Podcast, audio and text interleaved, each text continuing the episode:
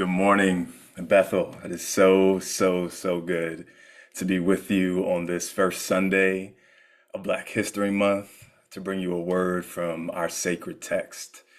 I want to thank your pastors, Aaron and Michael, for inviting me. And just want to tell you, if you didn't know, that you all have some amazing human beings as your pastors. Um, and so I just want to shout them out um, as friends, as uh, fellow colleagues in this kingdom work. Um, blessed to know them, blessed to be here this morning. So, this week has been a hard week.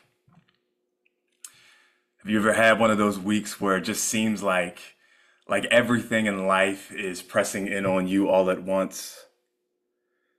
In particular, for me this week, it was like a ton ramped up at work all at the same time hard conversations to be had, difficult decisions to be made, lots of backs and forths about things.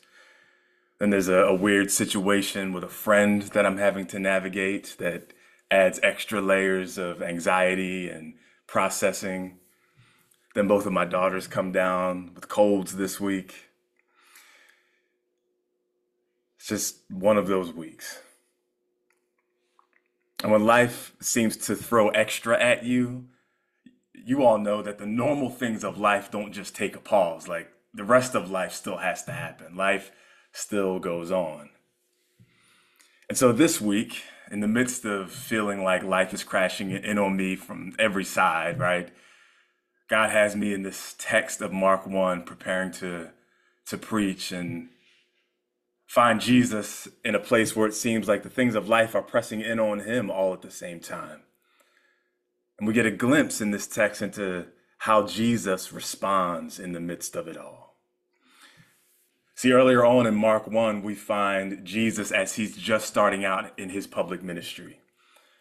After being baptized by his cousin John in the Jordan River, spending 40 days in the wilderness fasting and being tested by Satan, hearing news that his cousin John was arrested. He then shows up in Galilee proclaiming his message, his really his one message that he proclaimed. The time is fulfilled, the kingdom of God is at hand. Change your mind, which is what repent means, and believe in the good news. See, Mark, in his writing of this gospel, it, it clips along at a fast pace. And Mark's favorite word in this gospel text is the word immediately. Immediately, immediately. It's as if Jesus is moving from one thing to the next without much breath. And so, after proclaiming his message about the kingdom of God, Jesus goes and he calls his first disciples, and they immediately encounter a man with an unclean spirit. We're only 20 and some odd verses into chapter one, and Jesus is already performing his first exorcism, has already preached his, his inaugural sermon. See, at this point in, in uh, the Gospel of Matthew, Matthew's barely gotten through the genealogy, right? Mark is already, he's, he's moving us along real quick. But after Jesus casts out the unclean spirit, Mark tells us something that's important to note. He says in verse 28, he says, At once his fame began to spread throughout the region of Galilee. People have been catching videos of Jesus on their iPhones and they're starting to go viral.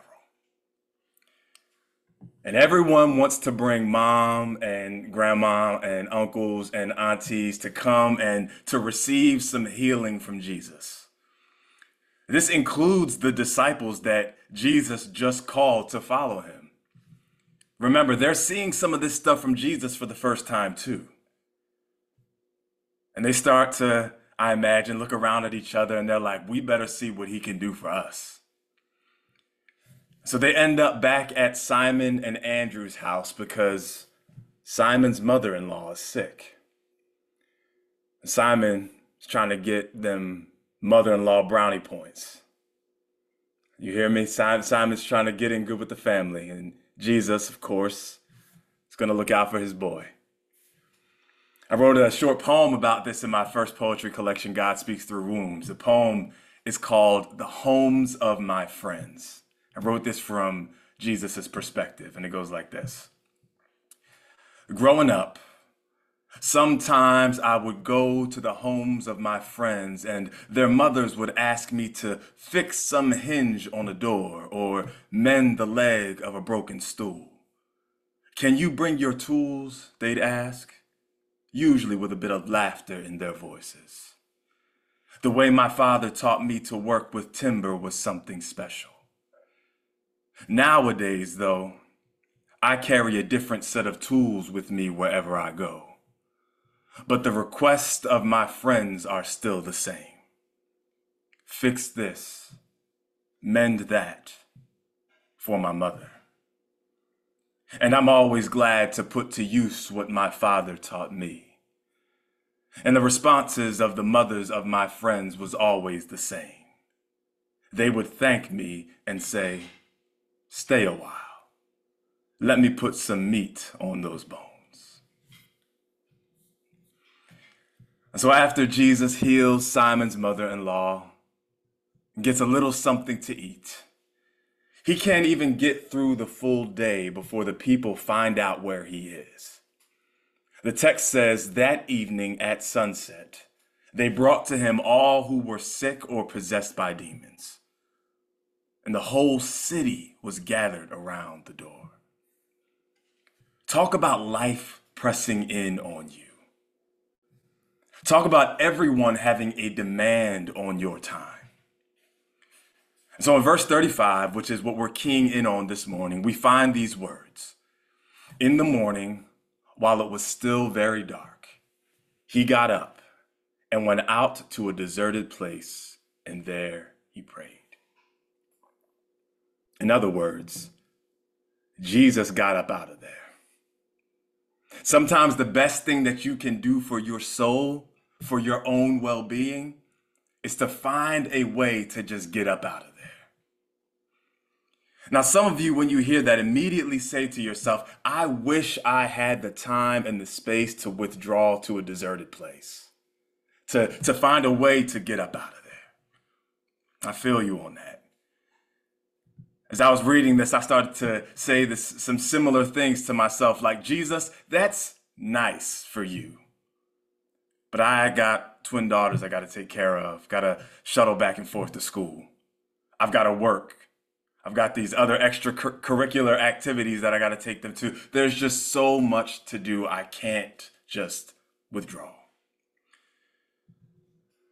And then when you compare this to the other gospels, you recognize that this wasn't just something that Jesus did once. He had a regular rhythm in his life of silence and solitude.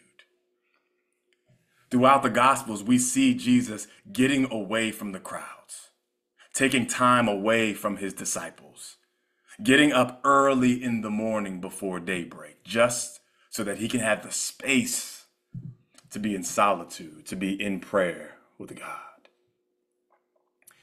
Some of us, when we hear the word solitude, we cringe just hearing the word because we hate the thought of being alone.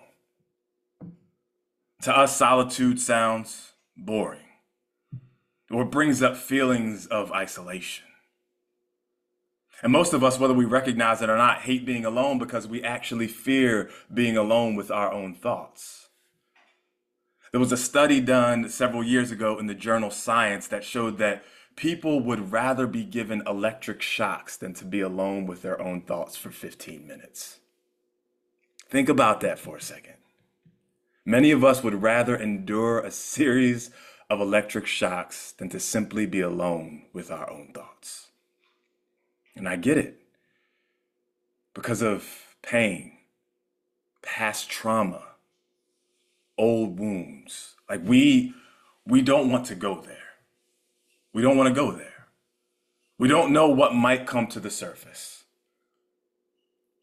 We, we, we don't know what might show itself to us. So, so many of us go through life busying ourselves with work and entertaining ourselves with other things because we don't actually want to face those things.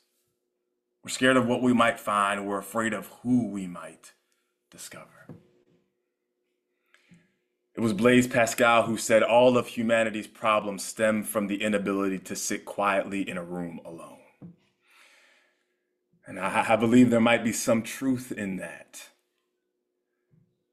And one of the things that we discover as we look at Jesus is that solitude is one of the greatest gifts that the spiritual life has to offer us. In the Spiritual Disciplines Handbook, Adele Calhoun defines solitude simply as to leave people behind and to enter into time alone with God. Now, the introverts in the room get excited when they hear about solitude, right? Like, you, you mean I get to just be away from everybody? Out, sign me up. But the spiritual practice of solitude isn't just getting away from people just for the sake of doing it. Solitude is all about disconnecting from everyone and everything that seemingly has a demand on your life in order to be fully present to yourself and fully present to the presence of God. There are so many things in our lives that place demands on us. And in doing so, they try to tell us who we are our family and friends, our jobs, school, finances, our culture. All these things and more are constantly pressing in on us, trying to dictate to us who we need to be. And see, what ends up happening is that because we live constantly surrounded by the different voices trying to tell us who we are and what we should be giving our lives to, it becomes nearly impossible for us to distinguish between the various voices of the world and the voice of God.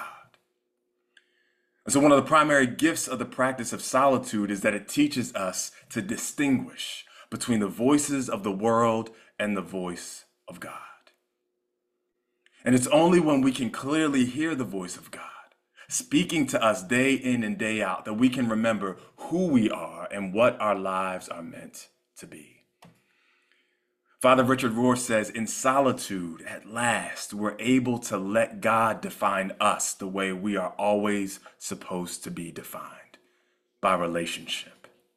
The I thou relationship in relation to a presence that demands nothing of us but presence itself.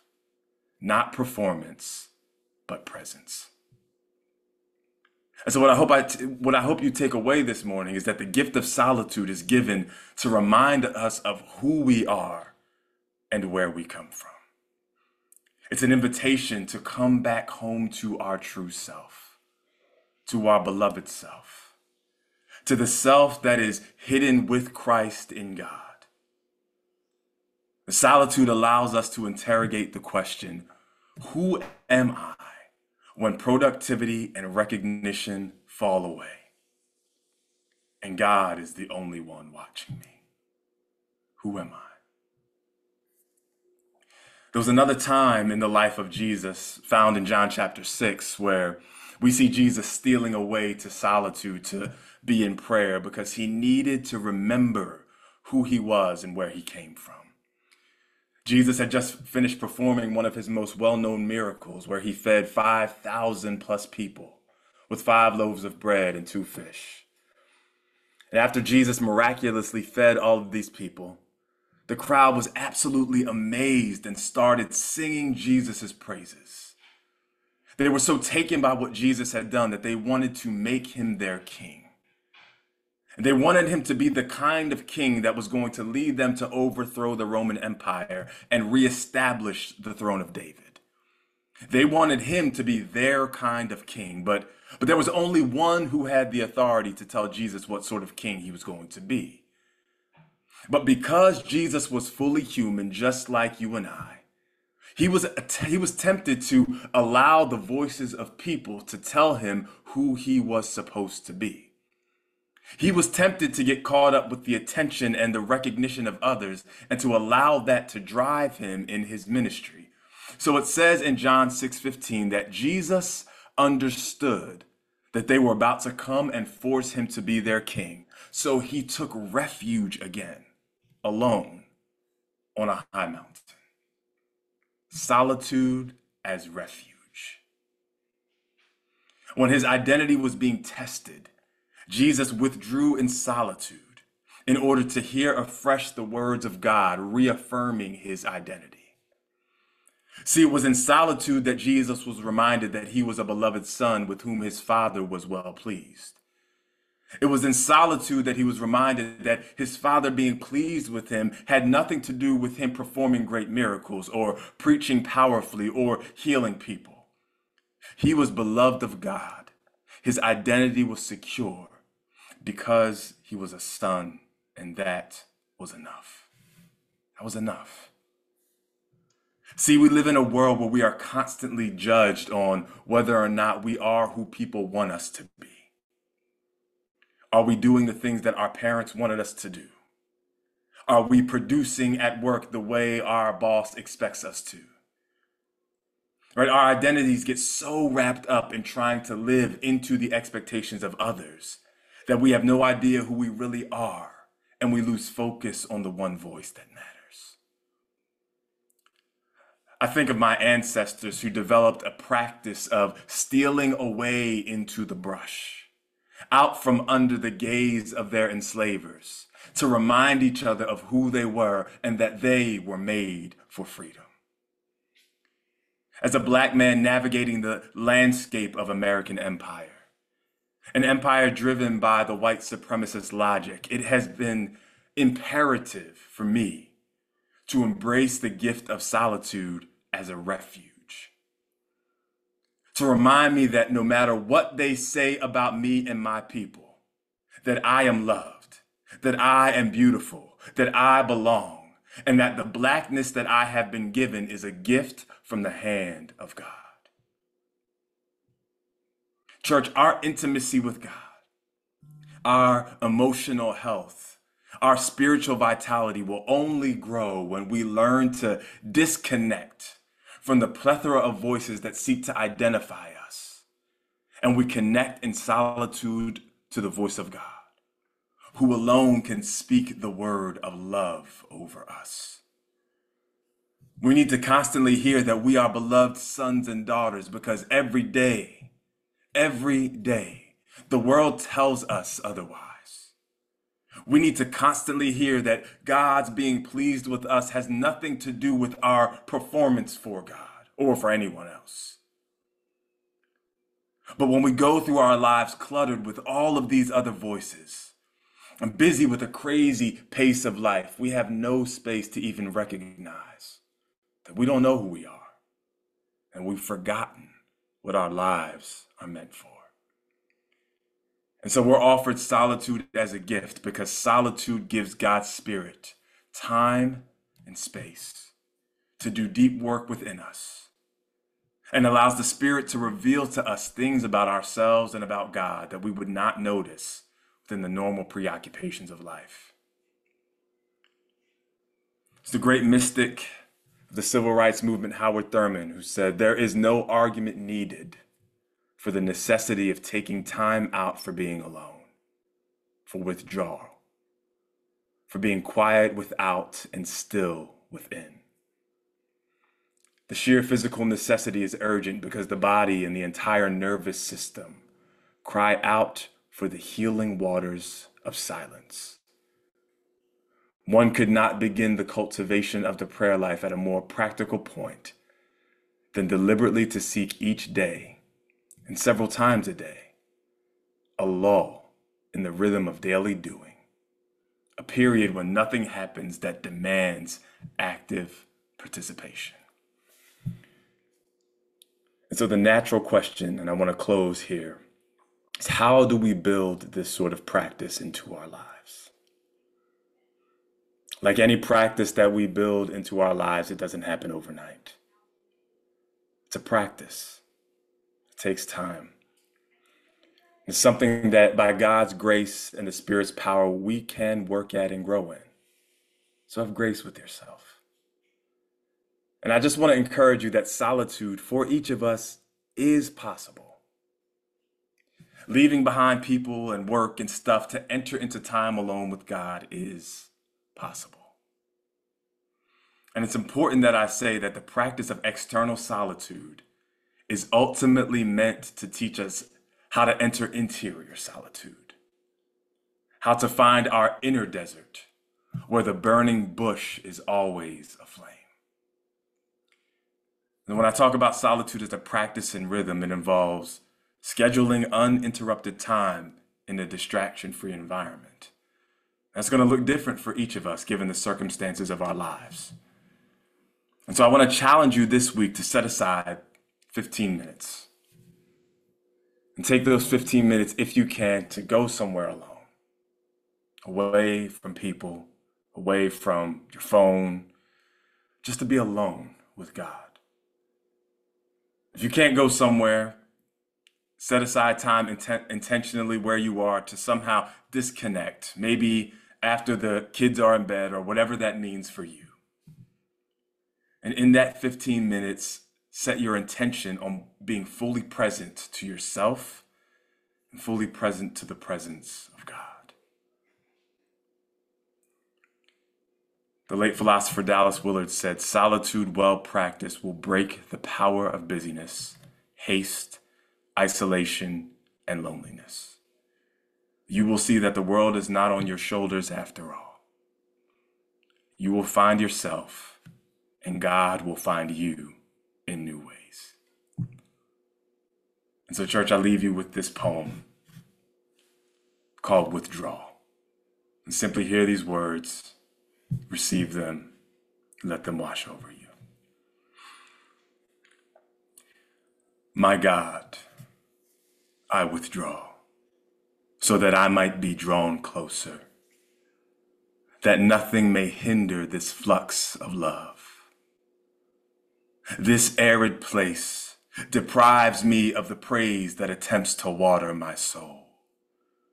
No applause from the hands of mortals no lauding from their lips can satisfy like the silence of this moment with you, O sacred silence, O saintly stillness, O solemn solitude. Taking space to feel the air passing through pulmonary pathways, remaining connected to this holy ground beneath my feet. Keep me grounded that I may not be found with hubris, forgetting that I am ever of this humus. Amen. Amen.